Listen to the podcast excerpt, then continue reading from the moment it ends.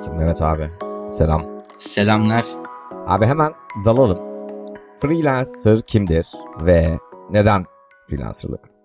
Şöyle söyleyeyim. Sen freelancer ne demek İngilizce biliyor musun? Hiç duymuş muydun daha önce? Bana o şey gibi geliyor. Biraz özgürce gibi geliyor. Yani free yani hani bir yere bağlı olmadan Hmm. bağımsız. Lens İngilizce'de mızrak. Serbest mızrak. Aslında Orta Çağ devrinde ki kiralık askerlere verilen isimmiş. Hmm, Yani Bedava vay. mızraktan geliyor. Yani paralı asker. Bir lorda gidiyorsun, onun için savaşıyorsun. Savaş bitiyor, hala hayattasın, paranı alıyorsun. Bir sonraki lorda gidiyorsun, savaşacak Hmm. lorda. Yani aslında e, savaşma yeteneğini para karşılığı kullandıran kişi. Oradan geliyor. Terminoloji olarak çok benim hoşlandığım bir şey değil. Hani paralı asker terminolojisi. Hani oradan oraya giden göçebe asker gibi bir şey. Ama, Ama şimdi modern çağa bakarsak öyle yani dijital ortamda oradan oraya giden ol orada çalışan, bul orada çalışan yani sonuçta Evet, yine evet. aynı şeye geliyor yani. benzetme fena değil zaten. Yani şey olarak kötü bir benzetme değil. Asker olması biraz şey ama e, ben bazen o yüzden profilimde falan yazarken independent artist diyorum ya da işte contractor diyorum. Independent post production artist diyorum. Yani herkes farklı şeyler kullanıyor bazen görüyorum internette. Freelancerlık bir de başlangıcı biraz daha farklı olduğu için freelancerlığın daha böyle hani hiçbir yerde iş bulamamış sonra ortada kalmış işte birilerine bir şeyler yapayım diyen kişilerle başladığı için muhtemelen böyle insanlara freelancerım dediğinde özellikle Türkiye'de de bu var. İş bulamamış evden bir şeyler yapmaya çalışıyor algısı oluyor. Yani bununla ev geçindirilebilecek izlenimi pek Yok. oluşmuyor. Tabii tabii. Zaten bu çok büyük bir problem. Benim için de öyleydi. Aslında ben çaresizlikten sarıldığım bir şeydi yani benim de. Çünkü yapamadım başka bir şey. Ama sonra görüyorsun ki yani bir sürü faydası var yani insanın hayatı değişiyor. Çünkü her şey kontrolünde oluyor hemen hemen. Evet. İşte artıları ve eksileri var.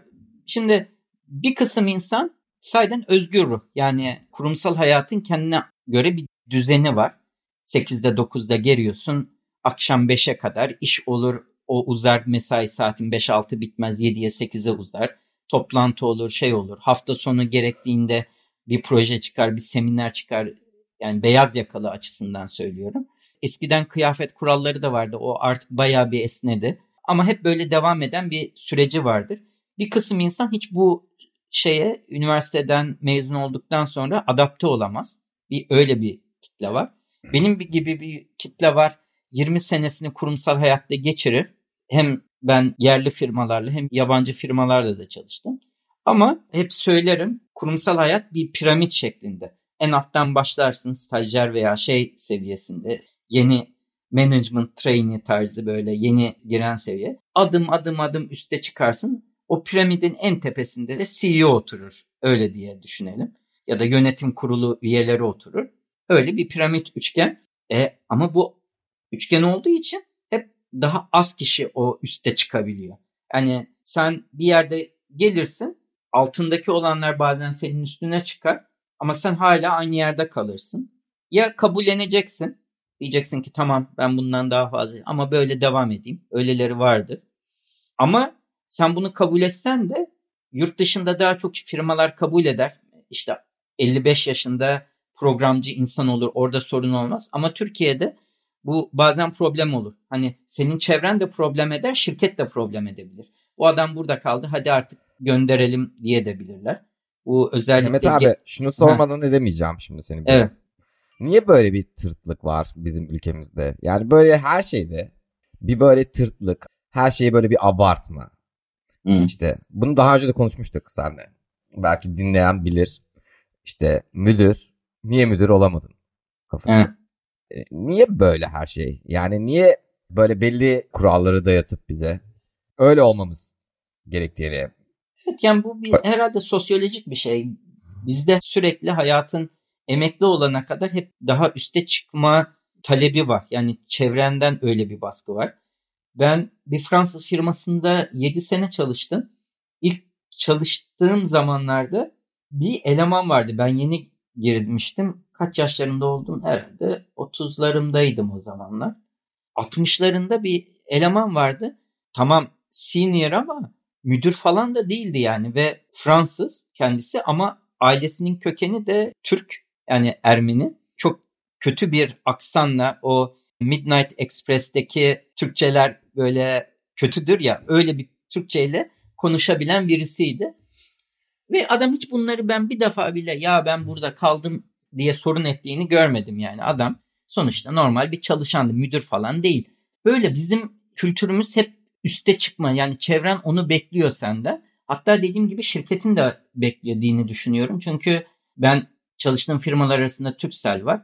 Yaş belli bir şeye gelip de sen yükselmediysen ekstrem durumlar hariç yazılımcıları bırakırlar da hani böyle benim yaptığım gibi satış pazarlama bölümünde çalışanlara genellikle nazik bir şekilde ya gönderirler ya da hafiften sen kendine bir iş bul falan diye uyarırlar. Yani Türkiye'de yaşlılarla gençleri aynı departmanda çok tutmazlar. Neyse yani sonuçta ben bunu hissettim ve zaten artık kurumsal hayattan yorulmuştum. Kendime bir çıkış yolu arıyordum ve benim ortaokul zamandan hatta ilkokulun son sınıflarından beri yaptığım fotoğrafçılık vardı. Çok sevdiğim de zaman içinde tanıştığım fotoğrafçılık hobisinden çalıştığım birisiyle dedik ki biz fotoğraf işine girelim. Ticari fotoğrafçılık yapalım Türkiye'de. Ve ben 3-4 sene evvelden artık ben bu işe gireceğim yani ayrılacağım. Artık kendi işim olacak ve ticari fotoğrafçılık yapacağız. Benim modayla çok alakam yok ve herkes bu fotoğrafçılık içinde en azından benim zamanımda çok modaydı. Ne kadar fotoğrafçı varsa herkes moda fotoğrafçılığına. Niye? Bir, çok popüler. İki, modellerle çalışıyorsun. Ve hep böyle çok şatafatlı bir hayatı olduğu düşünüldüğü için herkes bu şeyi atlıyordu. Biz dedik ki bu feasible değil, bu mantıklı bir şey değil. Biz reklam fotoğrafçılığıyla ilgilenelim. Güçlü olduğumuz yanları belirleyip bir hedef belirledik.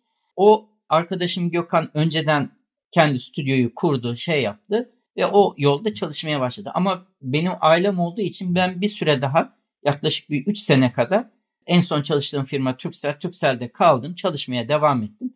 Bir yandan para biriktiriyorum. Çünkü bu işler böyle hani bir anda sen yeni bir işe geçtiğin zaman süper gidecek şey yok. Ki muhtemelen öyle işinizi bıraktığınızda eğer kurumsal hayatta çalışıyorsanız her sene de bırakmak daha zorlaşıyor. Çünkü o kurumsal hayat seni her ay net bir maaşa mahkum ettiği için onun yarattığı bir rahatlık var. Ve o rahatlığı bırakmak kolay değil. Şirket araba verir, bir şey verir. Hani az buz bir kaynak değil. Ve bunları bir anda bırakıyorsun, hepsini bırakacaksın.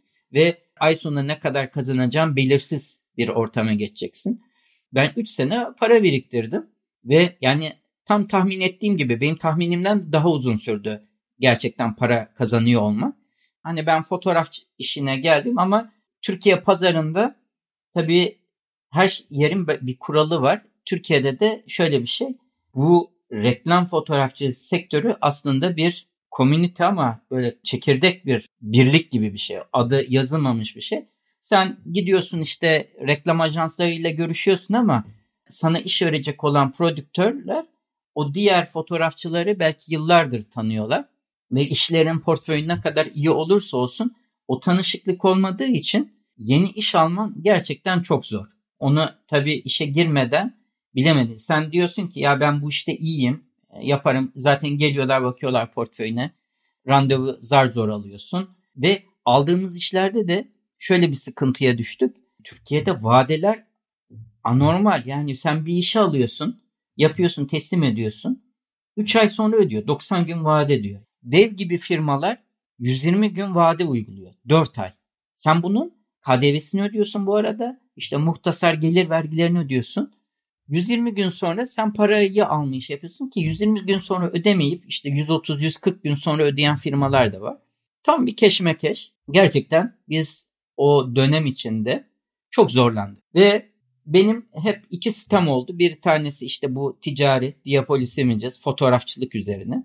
Bir de benim her zaman fotoğrafını çektiğin zaman bir de işin post prodüksiyon tarafı var. Özellikle bizim yaptığımız reklam işlerinde çok fazla bu Photoshop efektler falan kuruluyor. Onları gösterdiğim ikinci 35 mm sistem var. Bu ikisini beraber yürütürken şans eseri yurt dışından o zamanlar Türkiye'nin güzel günleri PayPal'da var. Birisi dedi ki bana benim fotoğraflarımı büyük bir iş de değildi ufak bir işti. Yapar mısın şu kadar PayPal'dan gönderdi etti. Ben o anda vay böyle bir şey varmış şeyine döndüm. Hani yurt dışından birilerine bir iş yapıp bunu yapabiliyor musun? Nasıl mesaj attı Mehmet abi sana? Nasıl ulaştı? Nasıl buldu seni? İşte web sitesinden buldu. Nasıl bulduğunu ben de çok o zamanlar iş bilincim bu düzeyde değildi. Daha doğrusu hep ben sales marketing konularına meraklıydım ama onu çok sorgulama şeyim olmadı o zamanlar. Oldu bitti. Bu arada Türkiye'den de bir iki reklam ajansı gene sırf hiç bir fotoğraf çekimi olmayan ama sadece masa üstünde o görseli işleyip poster haline getirmeye falan yönelik işler yaptırdılar. Büyük büyük de ajanslardı.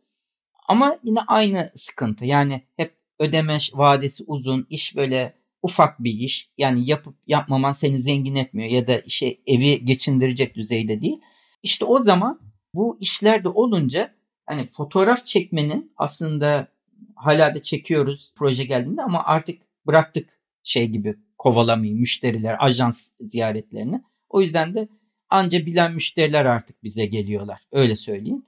Ama ben bir anda vizyonum tamam bu işi bana karşı ön yargı beslemeyecek ve gelir olarak sonuçta o zaman da dolar kuru herhalde 2 lira mıydı? Yani 1 dolar 2 lira mı diyordu? Yani bir anda çarpı 2 oluyor. Müthiş bir şey gibi görünüyor o zaman. Bugün düşünemezsin bile. Ee, Vay ikiye çarpılıyor gibi oluyorsun öyle. Ee, 2005'ten sonra sanırım 2007, 2006 falan. O zaman çünkü 2 lira falan. sanırım. 2010'lar. Ha, 2010'lar. Yani. Çarpı 3'tür belki bilemiyorum. Ya yok yok 6-7 sene gitti çünkü öyle. Ha, işte evet. bir buçuktan ikiye iki arası. Evet. Ve o zamanlar işte internette search ettim. Birinci ilk gittiğim yer freelancer.com. Bir süre ben onun dışında hiçbir yere gitmedim ve bir sürü teklif verdim görüşüm oldu ama hiç bir tane bile iş alamadım freelancer.com'dan. Sonra işte diğerlerine başladım ve o diğerlerinin bir tanesi Upwork'tu. People per hour Fiverr var. Bir sürü var ya. Bir sürü platform Bir sürü var. var. Evet yani hepsinin stratejisi farklı. İşte people per hour saatlik üzerinden zaten adı üstünde. Upwork'ta ikisi de var. Hem saatlik hem de sabit fiyat üstünde. Fiverr bir fiyat veriyorsunuz. İnsanlar o fiyata şey yapıyor. Bütün bunlar içinde bana en hitap eden Upwork oldu. Benim başladığım zaman Upwork daha yeni Upwork ismini almıştı. Daha önce Olens ismindeymiş. Daha ben kayıt olduğum zaman daha yeni o kadar yenilerdi yani daha. Odesk ve Elance Ode, birleşip. Ha, Elance evet ikisinin birleşimi. Hı. Ben ikisinde ayrı ayrı bir account'um olmadı ama yani o 3 aylık belki 4 aylık bir zaman. Çünkü o lense girip direkt direct ediyordu Upwork'a falan. O deske. Hı hı, evet şey, de, değişmişti. Daha evet, yeni değişmişti. evet. Bütün bunları kullandım ve bana hitap eden sistemin ben Upwork olduğunu anladım. Çünkü bu Fiverr falan tarzı sistemler her şeyin çok net olduğu kişilerde işe yarayabilir. Yani siz sadece portre retouch'ı yapıyorsunuzdur. Ben hep retouch üzerinden konuşuyorum çünkü bildiğim Hı. konu olduğu için. Birisinin Hı. fotoğrafını işliyorsunuzdur. Buna belki bir fiyat verebilirsiniz. Ama benim gibi komplike yani bir işin 20 dakikada bitmesi de mümkün. 8 saatte bir karenin bitmesi de mümkün. Ben bunların ikisinin arasındaki zaman şeyini yaşadım. Yani işin niteliği, fotoğrafın kalitesi bir sürü şey işin içine giriyor. O yüzden evet. işi okuyup kısaca İngilizce brief dediğimiz dokümanı okuyup görselleri görüp fiyat verme, sabit bir Şunu fiyat netleştirelim verme. de Fiverr'da çünkü bir paket sunuyorsun sen insanlara Evet. ve o paketi satın alıyorlar. Yani hep aynı paradan satın alıyorlar o paketi. Ama Upwork'te sen işe bakıp ona göre fiyat veriyorsun. Aynen öyle. Upwork'ün senle de daha önce kayıt dışında konuştuğumuz gibi sen o anki iş durumuna göre fiyatı değiştirebilirsin. Yani bazen oluyor bana işte cuma akşamı ya da cumartesi günü birisi geliyor. Benim pazartesiye buna ihtiyacım var diyor. Ben de diyorum ki ben hafta sonu çalışacaksam çarpı 3 uyguluyorum diyorum. Senede Güzel. bir veya iki kişi bunu kabul ediyor. Yani çok Evet. nadir. Çoğunlukla teşekkürler kalsın diyorlar. Ama iki veya üç kişi tamam diyorlar. Kabul ediyoruz diyorlar. Ben o cumartesime bloklayacaksam ona değsin diyorum mesela. Veya da bazen çıkıyor sabaha lazım bana diyor. O zaman ben sabahlayacağım diyorum. Uygulayacağım fiyat bu olacak diyorum. Çarpı iki yapıyorum mesela. Gece sabahladığıma değsin diyorum. Gene kabul eden olabiliyor yani. O an o kadar sıkışmış oluyor şey yapıyor. Hatta bazen de görüyorum Upwork'te de yarına bu iş ihtiyacım var. O yüzden ben bunun saatini 100 dolar ödemeye hazırım diyen proje gördüm. Daha dün mü evvelsi gününe gördüm böyle bir proje. Hı, Adam yazmış. Arada oluyor öyle aynen. Acelesi olan, iyi de iş isteyen. Evet. Yazmış zaten bu işe çok acil istiyorum. Bu fiyatı e, kabul etmemin sebebi yani bu fiyatla çünkü yazmış saatlik 100 dolarlık bütçe demiş. Kabul etmemin sebebi aciliyetinden dolayı diye, diye yazmış. O esnekliği benim hoşuma gitti ve zaman içinde tek bir şeye odaklanmaya karar verdim. Diğerleriyle zaman harcayıp her gün ona bağlan, buna bağlan, ona bağlan hepsini tek tek kontrol etmektense dedim ki bu sistem bana uyuyor ve diğer bütün hesapları kapattım. Hani şimdi şunu netleştirdik. Şimdi bazı insanlar işlerini bırakıp freelance çalışmaya geçmek isteyebilirler. Çünkü evet. işte senin gibi mesela bazıları işte kurumsal hayatta çalışıyordur ama daha özgürlük istiyordur, evden çalışmak istiyordur. Bir sürü nedeni olabilir. Beklediğini daha fazla. bulamamıştır kurumsal evet, hayatta. Evet, evet. Belki o hiyerarşi yani bu kurumsal hayatta değil. Yani ne bileyim bir akademisyen de olabilir. Bir Tabii ki. Çünkü hiyerarşi her yerde var. Kesinlikle. Ya da işte benim gibi fakirlikten anladım. Son çare olarak şunu bir deneyeyim abi. Şöyle bir şey yapayım deyip eğer varsa kullanabilecekleri yetenekleri freelance'e geçmek isteyebilirler.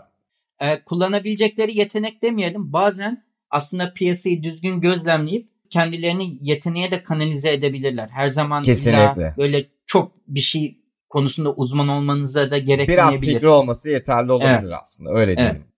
Freelancerlık dediğimiz şey de güllük gülistanlık bir şey de değil ama çok avantajı da var. Ben gerçekten bakıldığımda aileme daha çok zaman ayırabiliyorum. En önemlisi bu Covid bile olmadan önce ben evden çalışıyordum artık. Yani onun sağladığı bir özgürlük var. Sen hiç kurumsal hayata girmedin.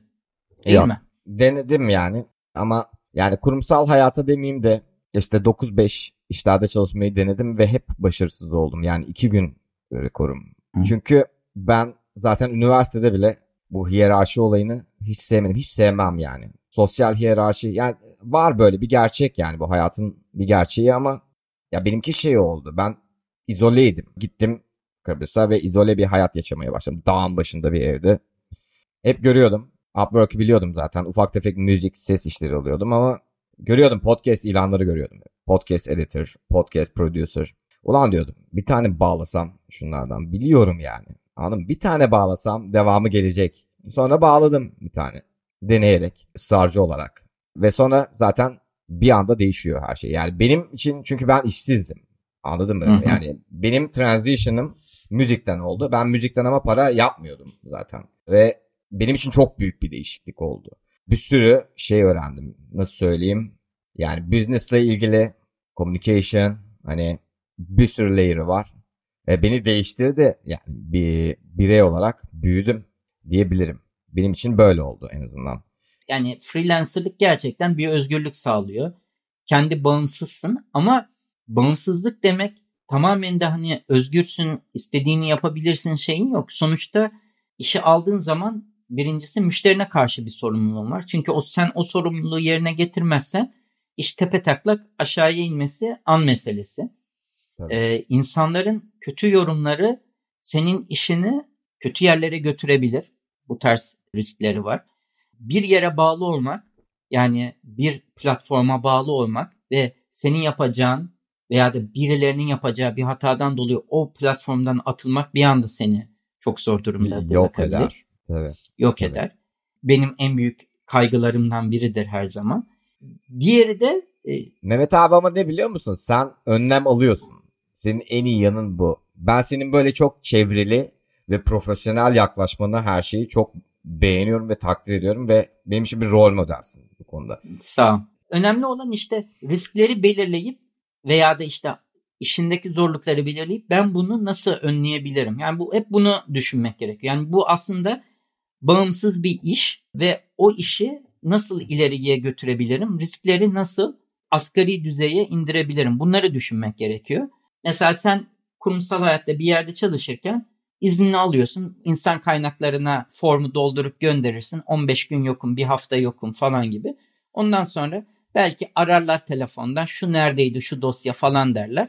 Telefonda söylersin ve olay biter gider. Ama şeyde böyle bir şey yok. Ben hiç laptopumu alıyorum yanıma. En son işlediğim dosyaları hard diske alıp çıkıyorum tatile gittiğimde. Mümkün olsa hani bir eleman olsa diyeceksin ki sen devam et diyeceksin. Çünkü bir de böyle bir şey var. Sen tatile gittiğinde kurumsal hayatta maaşın o ay sonu gene hesabına yatacak. Sen 15 gün çalışmazsan 15 gün sıfır çektin demektir. Yani hiçbir para kazanamadın demek. Ama masrafların da aynen devam ediyor. Hatta üstüne bir de tatile gitmişsin. Tatil masrafları var.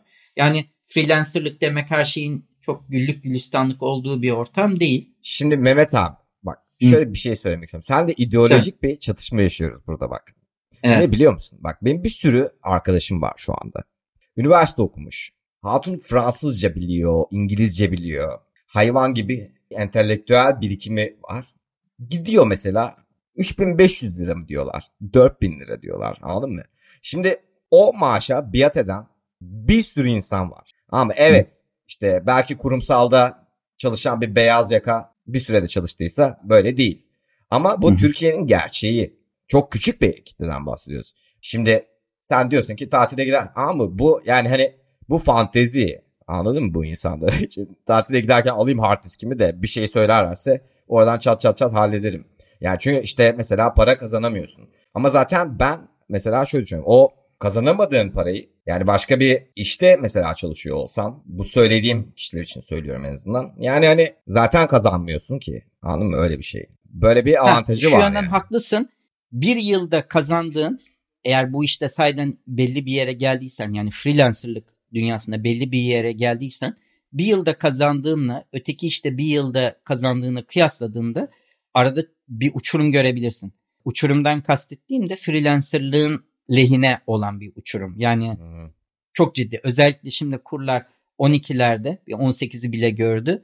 12'lerde olduğu bir ortamda senle zaten başka forumlarda tartışmalarda görüyoruz.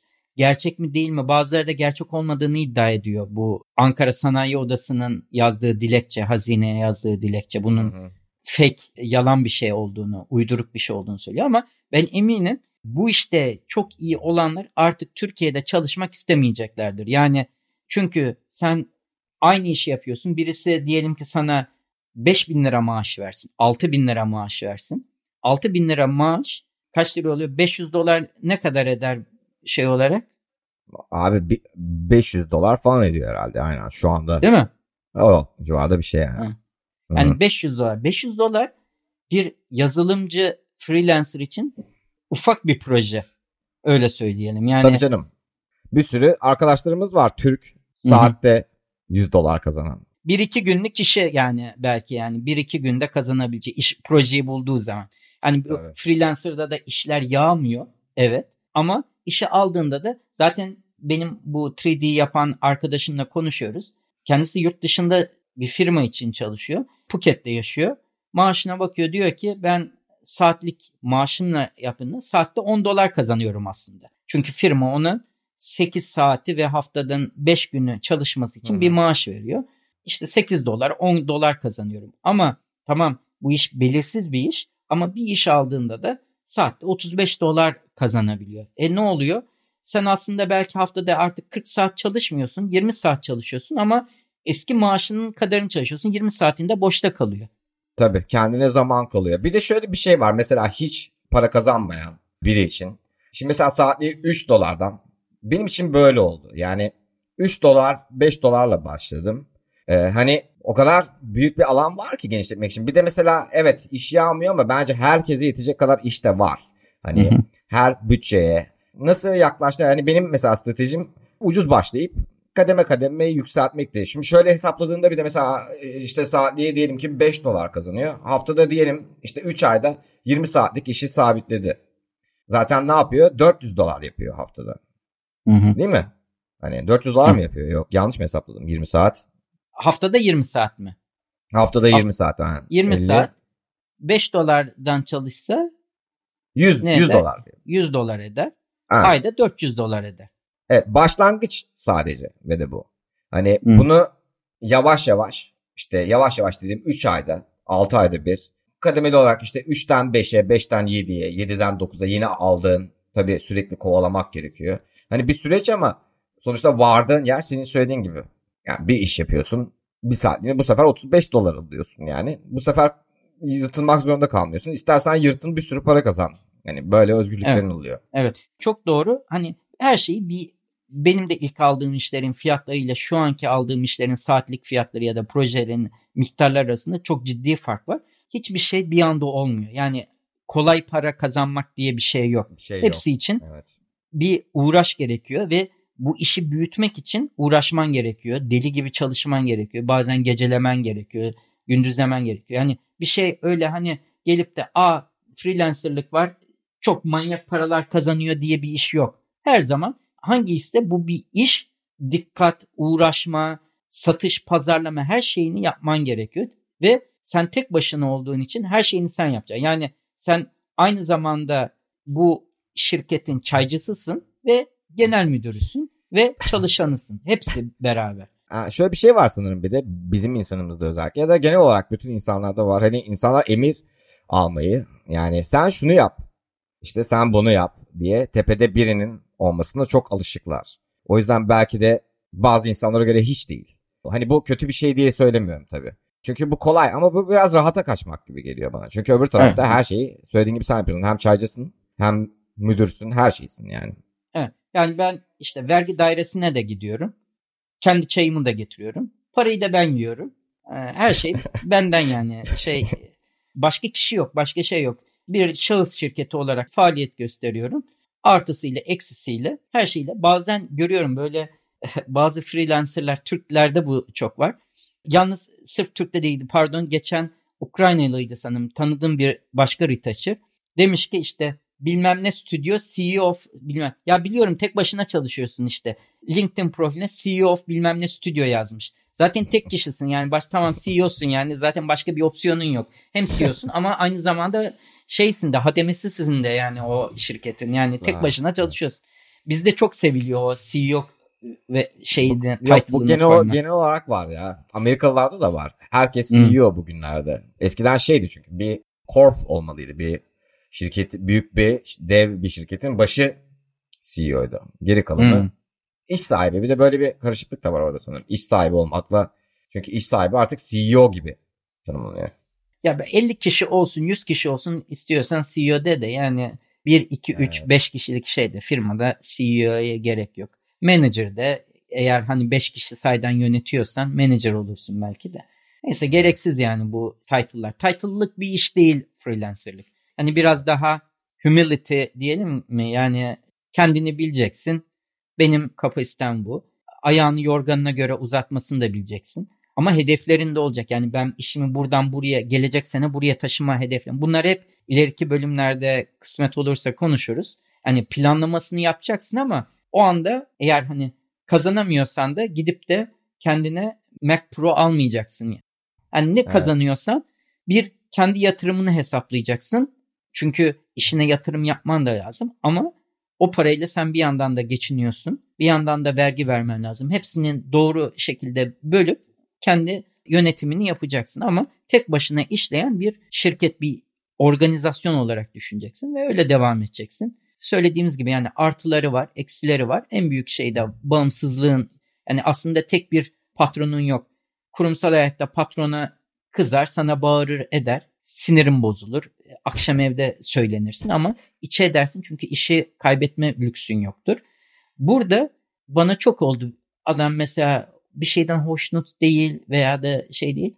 Tamam ben paranı iade ediyorum. Seninle de çalışmak istemiyorum. Çünkü eğer belli bir portföyün olursa bir kişiyi kaybetmek belki seni üzer ama ölümcül bir şey de değil. Tabii. Tabii çünkü Bu bir yere gibi. bağlı değilsin. Bakkalın bir müşterinin küsüp bakkala bir daha gitmemesi. Bakkal farkında bile olmayabilir o kişinin artık gelmediğinin yani. yani sen Aynen. daha farkında olursun da ben artık seninle çalışmıyorum. Ben hatta Upwork platformunda blokladığım müşteriler var. Yani bir daha bana hiçbir mesaj atmasın. Şeyini görmek. Keşke Hatta görüyorum bazen yeni işleri çıktığında da gösteriyor. Past client diye gösterir. Keşke diyorum bunu göstermese bile yani bu görmek bile istemiyorum dediği kişilere.